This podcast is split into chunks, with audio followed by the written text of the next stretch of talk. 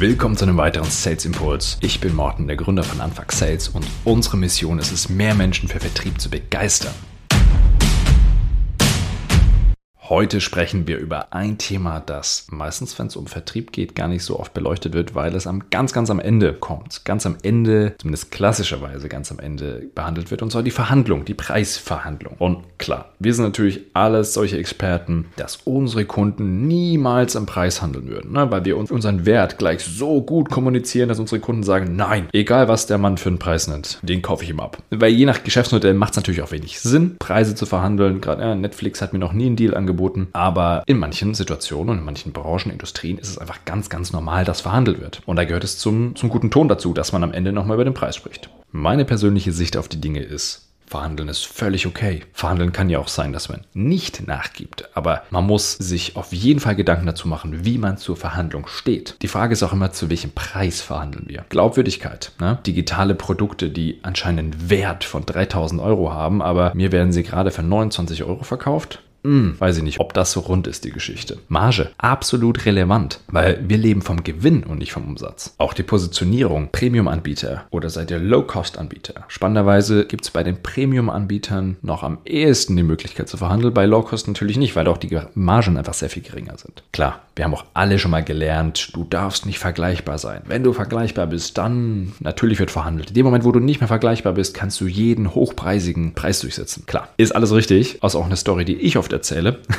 wenn ich allerdings mit den Gründern und Geschäftsführern arbeite, die darauf Einfluss haben. Wenn wir jetzt aber einfach Verkäuferinnen und Verkäufer sind, die einfach die Aufgabe haben, dieses Produkt an diese Zielgruppe zu verkaufen, können wir es nicht immer beeinflussen. Als ich vor 5 Jahren nach England bin, um da mein MBA zu machen, hatten wir einen Professor, der uns einen ganzen Kurs über ein ganzes Semester, ich glaube sogar lief über 2 Semester gegeben hat, wie man Verhandlung lernt. Und der hat mir das Geheimrezept für gute Verhandlung verraten. Vorbereitung.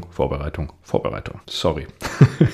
Es gibt leider keinen Shortcut, aber das ist es einfach. Egal, was eure Verhandlungsposition ist, ihr müsst sie vorbereiten. Und deswegen würde ich euch gerne jetzt einmal ein Framework zeigen, mit dem ich sehr gut fahre. Und zwar, der erste Begriff ist die sogenannte ZOPA. ZOPA, die Zone of Possible Outcomes. Quasi die Strecke, die Zone mit den ganzen möglichen Ergebnissen aus einer Verhandlung. Das heißt, wenn ich ein Produkt anbiete für 25.000 Euro, bin aber quasi insgeheim bereit, bis 20.000 Euro runterzugehen. Der Käufer sagt, er will am liebsten nur 15 zahlen, aber okay, maximal zahle ich 22. Dann ist die SOPA 20 bis 22.000 Euro. Weil das ist quasi da die Überschneidung unserer Vorstellungen. So. Natürlich kennen wir die nicht immer vom Gegenüber. Wichtig ist aber, dass wir unsere Zone kennen. Und da kommt jetzt der zweite Begriff ins Spiel, die sogenannte BATNA. B-A-T-N-A, die Best Alternative to a Negotiated Agreement. Die beste Alternative zu einem verhandelten Ergebnis. Und zwar immer dann, wenn wir es nicht tun. Das heißt, was ist die Alternative, wenn wir sagen, nein, wir gehen nicht auf deinen Preis ein? Also wenn jetzt mein Gegenüber sagt, nee, ich gehe nicht bis 20.000, ich will nur 18.000 zahlen. Gehe ich dann doch runter oder mache ich es nicht? Wenn man sich nur überlegt, gehe ich von 20 auf 18.000 Euro runter, ist es eine extrem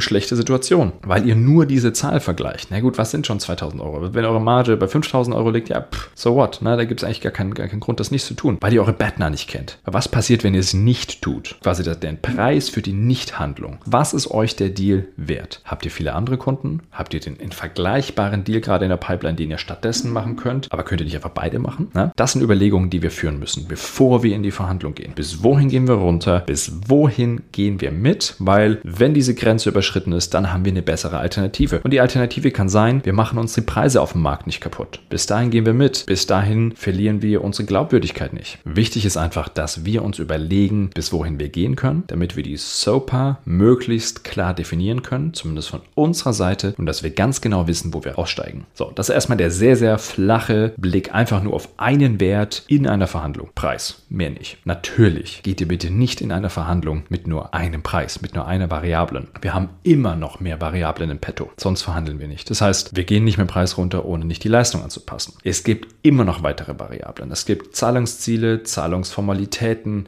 Lieferfristen, es gibt Mengen, Rabatte von mir aus, was auch immer. Es gibt viele Variablen, um den Kuchen größer zu machen. Natürlich hilft es enorm, wenn man seine BATNA kennenlernen möchte, eine volle Pipeline zu haben, die man einfach sagt, ey, ganz ehrlich, lieber Kunde, entweder du machst den Deal jetzt oder ich gehe zum nächsten Kunden. Ganz klar. Deswegen Bevor ihr Aufträge kauft, die keine Marge bringen, die eure Organisation beschäftigt, gleichzeitig aber Geld verbrennt, investiert das Geld doch lieber in die Zukunft. Steigert eure Lead Generation, optimiert euren Vertriebsprozess. Das ist oftmals die bessere Investition, als sich Verträge zu kaufen. Natürlich, manchmal macht man auch das, weil das strategisch irgendwie sinnvoll ist. Ich würde euch nur gerne diesen einen Impuls mitgeben. Wenn euch das Thema BATNA, ZOPA, wenn euch das interessiert, und ich finde, es sollte euch interessieren, zumindest wenn ihr mit der Verhandlung zu tun habt bei euch im Vertriebsprozess. Buchtipp, wo genau dieses Framework nochmal sehr, sehr gut erklärt wird, ist Getting to Yes. Oder auf Deutsch heißt das, glaube ich, das Harvard-Prinzip. Vielleicht liege ich da aber falsch. Getting to Yes ist der englische Titel, ein absoluter Klassiker. Da wird dieses Framework sehr, sehr gut nochmal ausgeführt. So, egal was eure nächste Verhandlung ist. Gehaltsverhandlung,